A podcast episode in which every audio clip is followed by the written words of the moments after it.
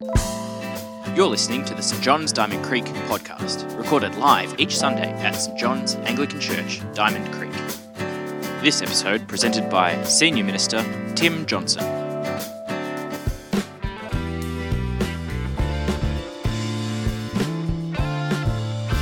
So tonight's Bible reading is from John 1, verses 43 to 51, and you can find it on page 861 in your Pew Bibles.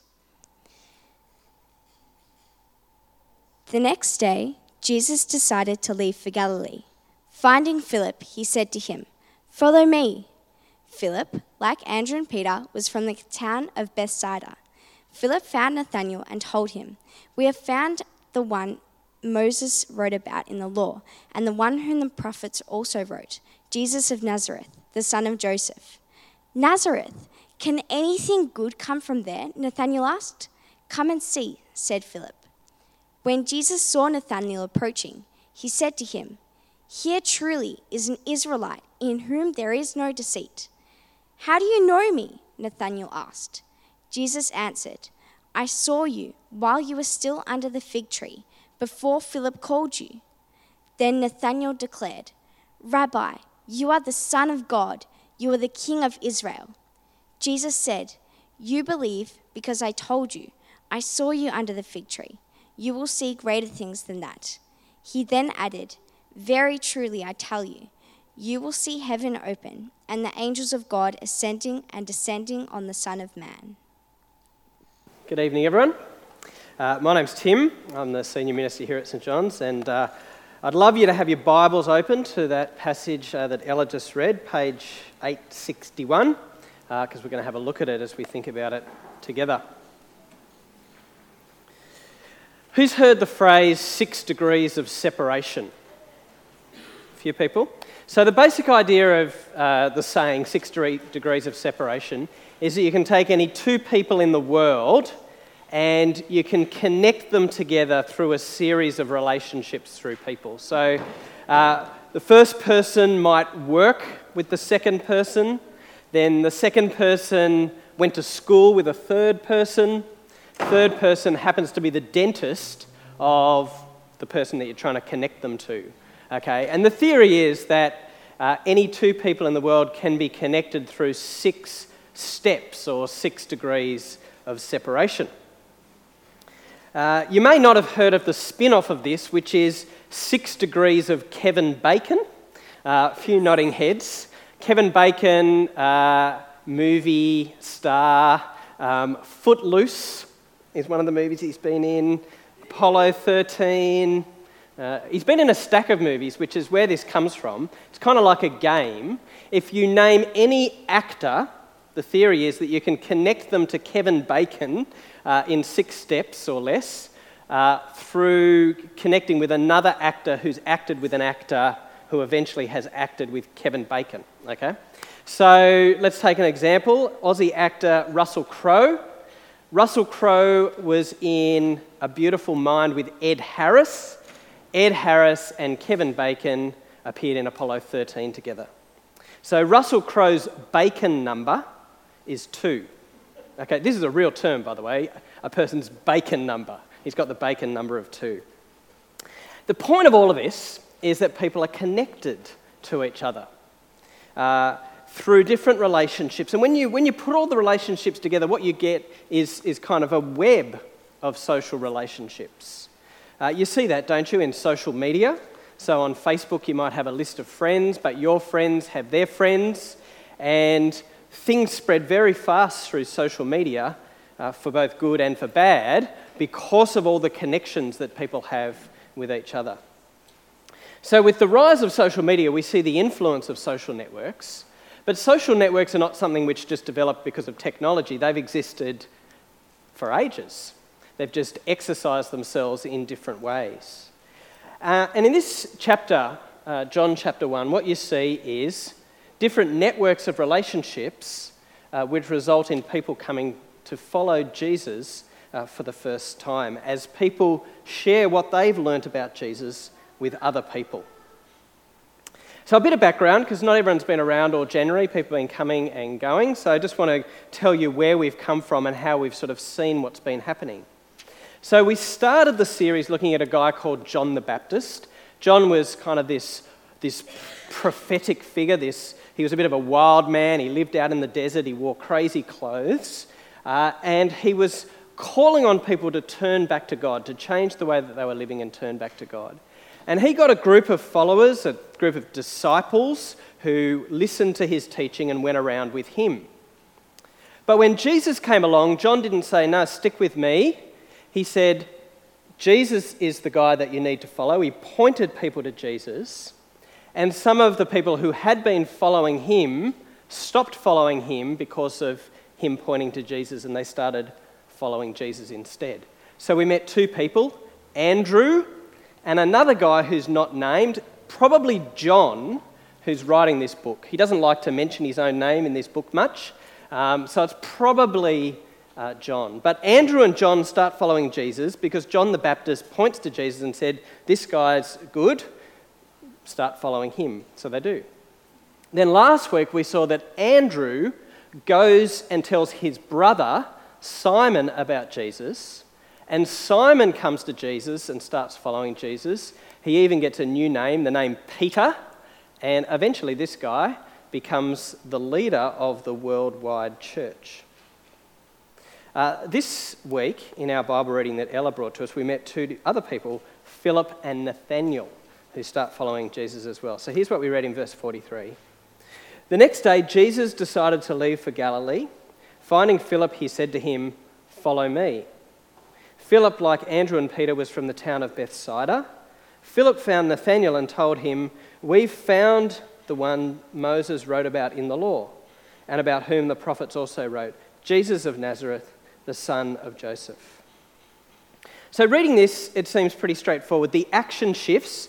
It's been hanging around the Jordan River where John the Baptist has been baptizing, and the action kind of moves north up to the region of Galilee uh, as uh, Jesus and the people who've started following him uh, move up north.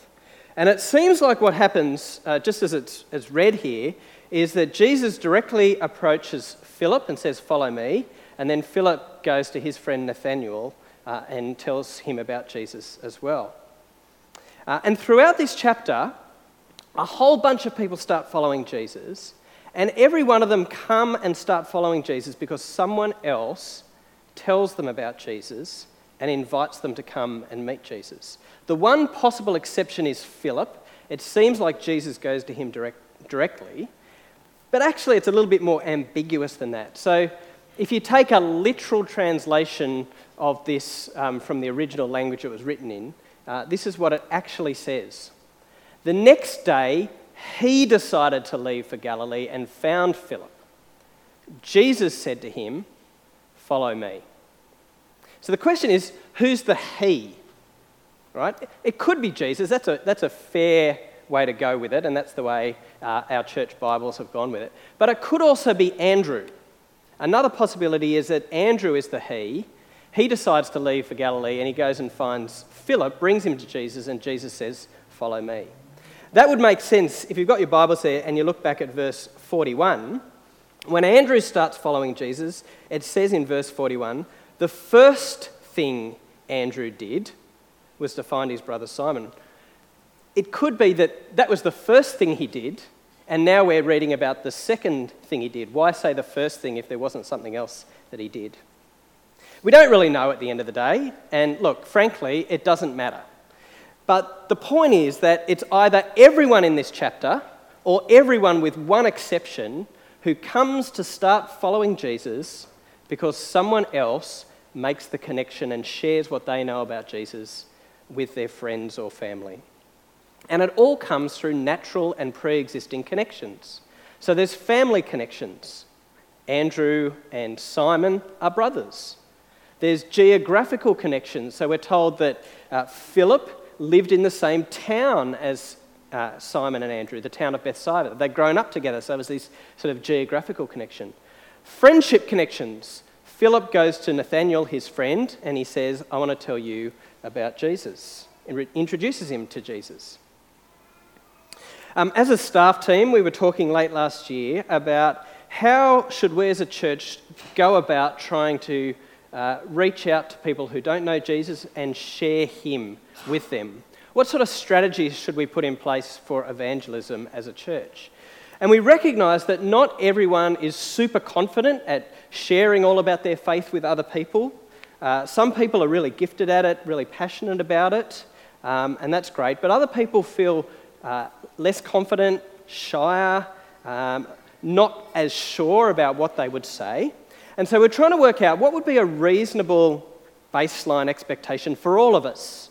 What could we all do, do you reckon, um, regardless of how passionate or gifted we are or how long we've been a Christian? And we came up with this list of four things, and I'd love um, for you to give feedback on this and what you think. Uh, is this setting the bar too high, too low? Is this something that you could do, do you reckon, with this list? So the first thing is have friends outside the church. That sounds basic, that sounds easy, but sometimes in churches people get so tied up in relationships with other people who are Christians, other people from church. Uh, it's always hanging out with our life group and church people. Sometimes we have to actually be intentional about making sure that we're not just spending time with other people from church, joining a sporting club, being in a local community group, whatever. For some of you, that's not an issue, but for others, that's something we need to think more intentionally about. Secondly, pray for them. Again, that sounds basic, but this is actually the absolute key. So, our vision that we came up with as a church last year puts it like this We pray expectantly, confident that God changes things as we pray. Now, if that's true, and I absolutely believe that this is true personally, then if we pray for those that we know who do not yet know Jesus, God changes things as we pray. God will work in their hearts and lives. Thirdly, be ready to answer questions. Now, we might not feel like we've got all the answers, and if we don't feel like we know an answer when someone asks us a question, we should just say, I have no idea, I don't know the answer to your question, I'll try and find out. We should be honest if we don't know the answers to questions. But the Bible does call Christian people to be ready to give an answer for the hope that you have. That's the way the Bible puts it. Always be ready to give an answer for the hope that you have. So when people see something different, when people learn that we're a Christian, that we have something that we're hoping for and looking to, which is just beyond the normal stuff of this world, and they ask us about it, how come you're a Christian or what is it that you believe? We need to be ready to answer that question, to be able to tell them something about why we think Jesus is worth following or what it means in our own lives, to be ready to answer questions when people ask us. The fourth thing is inviting other people to things, offering an invitation to something that's running, whether it's to Sunday at 6, whether it's to your life group, depending on how your life group operates and whether you're sort of open to have other people come along. Um, inviting people to check it out and to see what's going on, to find out more about Jesus, to connect more uh, with other Christian people, uh, inviting people to some events that will run through the year, which are sort of uh, a bit less threatening, uh, but a good way to sort of connect with other church people. So, those are the four things. I'd love to know what you think about it and whether those four things are things that you think, yep, I could do that. I reckon I could do that. Some of them, some of them might stretch me a bit, but I reckon I could do that. We think this is something that everyone can do, um, and it's something that we should be aiming to do together. Because you never know the power of doing these things and the power that an invitation can have.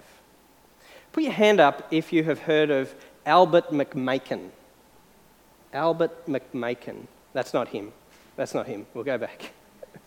I'm glad no one put their hand up. That was my intention, that no one would know of him, because he's actually not a famous person. Uh, he was a farm worker working on a farm in the southern, uh, uh, southern part of the USA. But he did offer a very important invitation. So there was a 16 year old, um, the 16 year old son of the owner of the farm where he worked. Um, he invited him to come along to a local church event where they were talking about Jesus and what following him means. And the 16 year old became a Christian as a result of that invitation. The 16 year old, here's where the picture comes in, was a guy called Billy Graham. Who's heard of Billy Graham? Yeah, more hands, that's good. Um, you might not have heard of Billy Graham, but he was pretty much the, um, under, you know, in God's grace, the greatest evangelist of the 20th century. He uh, had huge impact as he shared about Jesus. Lots of people became Christians. In fact, in the next photo, um, did you know that the biggest crowd ever at the MCG is not a cricket match or a footy match? It was actually Billy Graham's, a final night of Billy Graham's outreach event in 1959. Um, they don't actually know how many people were there. Some estimates say over 143,000 people were there. Um, it helps that they're on the grass, so you don't have to just be in the stands. Um, but it was a huge event, and lots of people became Christians. Billy Graham had a huge impact. In fact, th- this, this morning, um, I, I'm not sure it'll work here tonight, but this morning in our services, I said, Put your hand up if you became a Christian as a result of hearing Billy Graham speak. Is there any? Yes, James? Yep. So here we go. So, James, you can have a Graham number of one. All right? You might not have a bacon number, you've never starred in a movie, but you can have a Graham number of one. Teresa.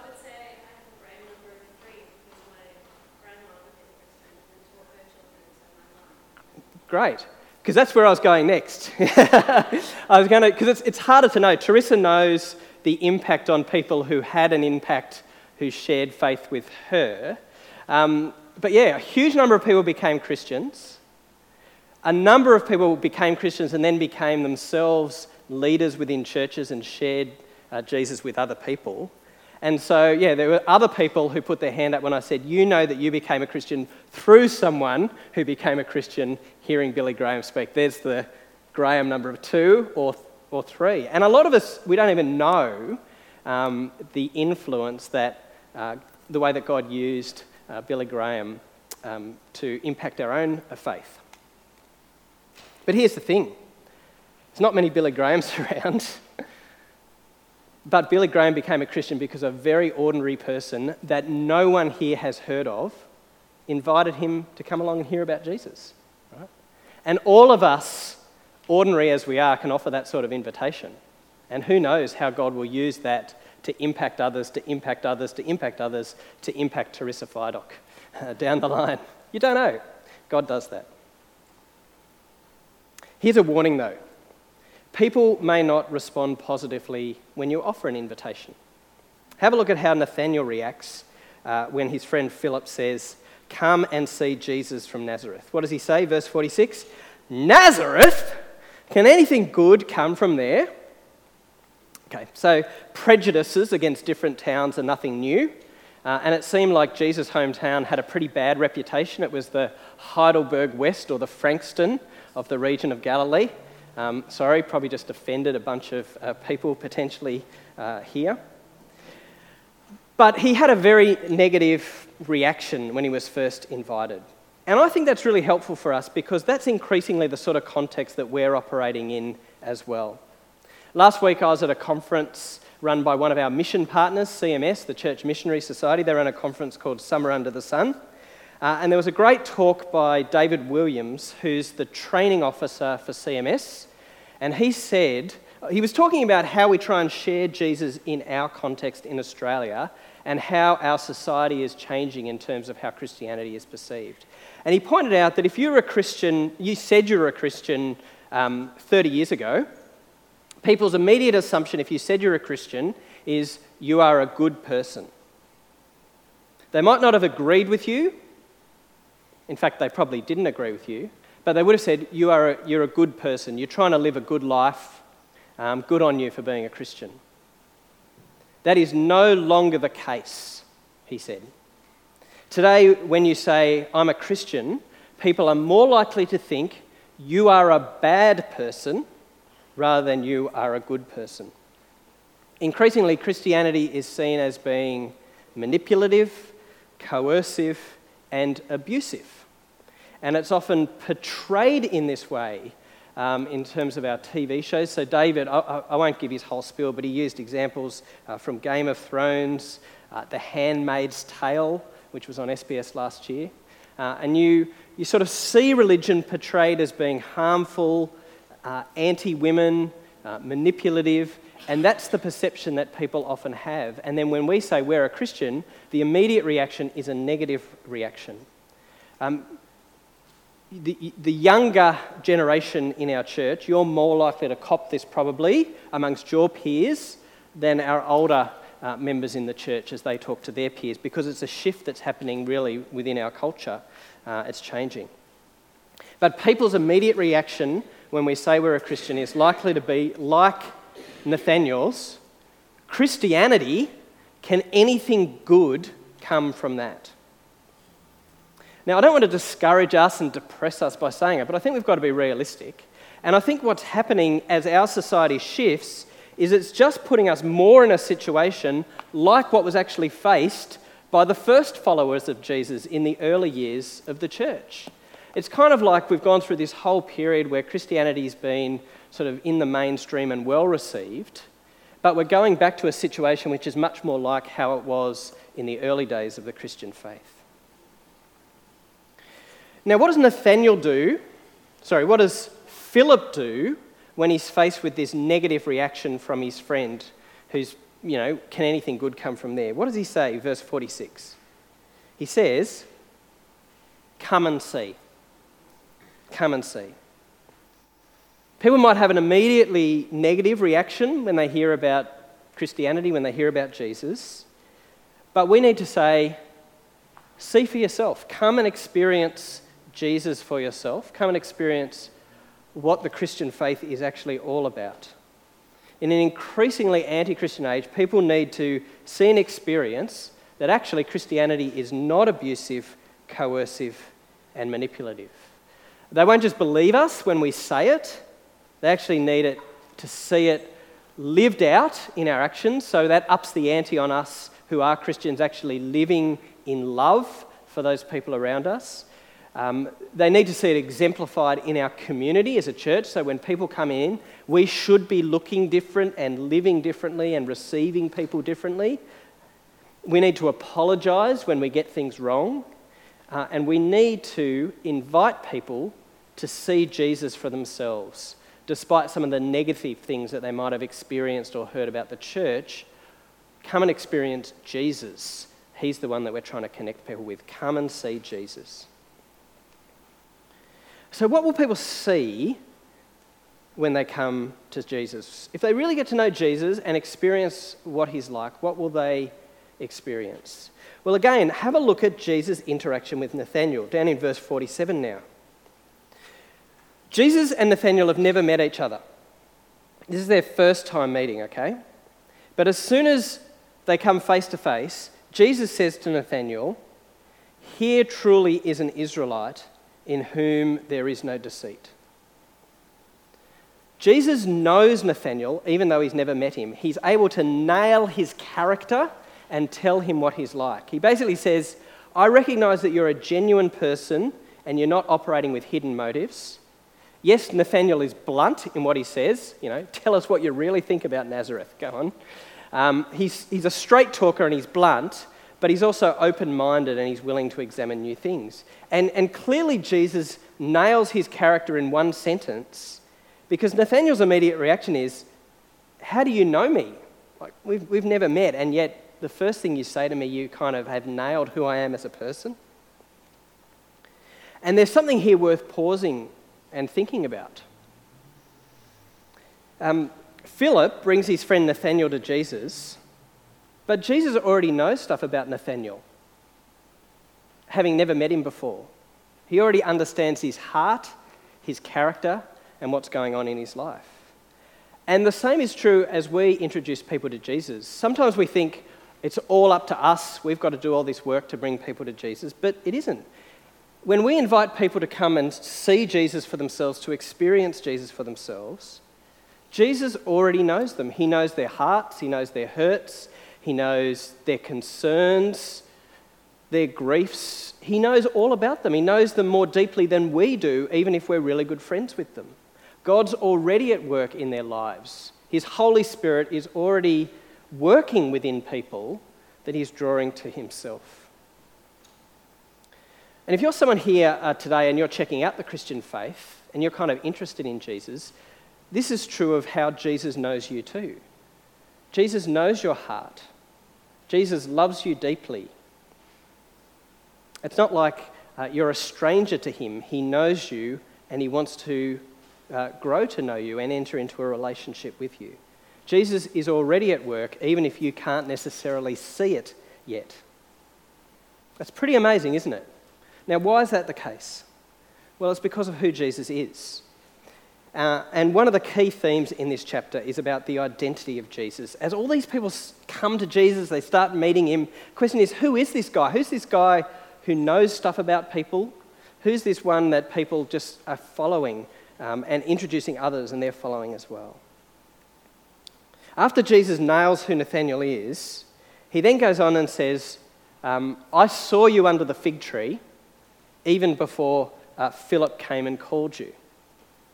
Now, we have no idea what was going on under the fig tree. You can speculate about that over a cup of tea after the service. What actually was Nathaniel doing under the fig tree that when Jesus saw him, right? Because it's clearly not just a normal observation. Jesus didn't walk past and went, Yeah, yeah, I, I saw you.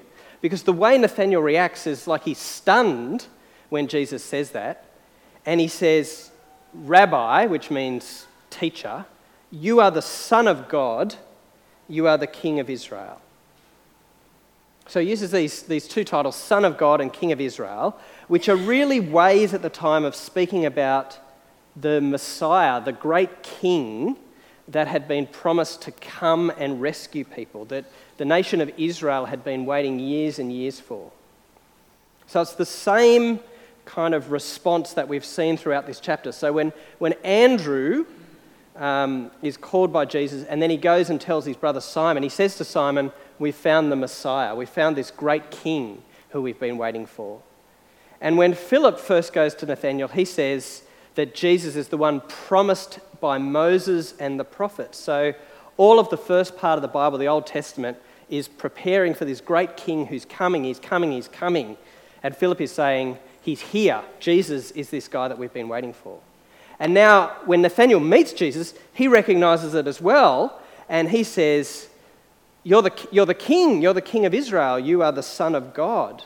He recognizes that he's this great king they've been waiting for, uh, that God has sent to rescue and to help them. And Jesus says, basically, if you're impressed by that already, if you're impressed by the fact that I say, I, I saw you under the fig tree and I know your character, if you're impressed by that, stick around because you are going to see some great stuff. In fact, in verse 50, he says, You will see greater things. In verse 51, he says, You will see heaven open and the angels ascending and descending on the Son of Man, which is how Jesus kind of refers to himself. He calls himself the Son of Man. Stick with me, says Jesus, and you will see so much more. Um, that reference there to heaven opening and angels going up and down sounds weird. Jesus is, is referencing a, a story which is in the first part of the Bible, the Old Testament, about a guy called Jacob who has a dream where this happens. He has a dream and heaven opens up and angels go up and down this ladder. Uh, and Jesus is, is, is kind of riffing off that or referencing that, but he's applying it to himself. He says, if you, if you stick around and if you watch me, you'll see heaven open and angels coming up and down on me, which is a way of saying, you are going to see that I am God's king. I'm heaven's answer to all of the problems on earth. Stick around because it's going to be good. And it is. As these guys, Andrew, John, Simon Peter, uh, Nathaniel and Philip stick around, what do they see? Well, they see Jesus healing people who are sick or blind, restoring full health and bringing them uh, to the fullness of life. They listen and they hear Jesus teaching in a powerful and authoritative way, uh, teaching that cuts to the heart of the human predicament and shows the way that God wants people to live. As they keep watching Jesus, they eventually see him hanging on a cross where he bears the sin of the entire world on his shoulders, offering full forgiveness to everyone who trusts in him, because as John has said about him, he is the Lamb of God who takes away the sin of the world, as Kirk spoke about a couple of weeks ago. And they'll see him, they'll touch him, They'll speak with him and they'll eat with him after he's risen from the dead, showing that he is, in fact, the great king that God has sent, defeating even death and offering the hope of eternal life for those who trust in him. Jesus says, Stick with me, you will see greater things, and greater things happen, incredible things, things that the world has never seen before, that show that Jesus really is the King of the entire world, the one who has been sent by God to rescue us and to give us the fullness of life. So, if you're investigating Jesus, this is the person that you will come and see. And if you're thinking of sharing Jesus and offering an invitation to other people to say, come and see, this is the people that we're introdu- this is the person that we're introducing people too. This is who Jesus actually is. He's worth seeing. He's worth getting to know. He's, he's worth inviting people to come and meet. Because he already knows the depths of our hearts, he knows our character. He's the one who can deal with our failings, our sin, and take it away and give us life to the full. And He's the one who's even conquered death and can give us life that goes on forever, eternal life that death cannot touch and defeat. That's the one that we want people to come and to see. So let me pray for us. God, thanks that as humans you've created us for relationships, and all of us exist uh, in a whole stack of relationships with family, with friends, with people that we go to school with, with people that we work with. So please help us in those relationships to live out our faith in Jesus. Help us to pray for those uh, that we know, uh, to be ready to answer questions when people ask us, uh, and to offer invitations that people might come and see Jesus. And we thank you for who Jesus is. We thank you that he is the King of the world, that he does know the depths of our hearts, each one of us. Uh, and we pray uh, that people would come to come and see who Jesus is and experience the fullness of life that he offers. And it's in his name we pray. Amen. Thanks for joining us. If you've got any questions about this podcast, connect with us on our website, stjohnsdc.org.au or at facebook.com slash stjohnsdc. Don't forget, you can join us live in Diamond Creek every Sunday at 9.30am and 6pm.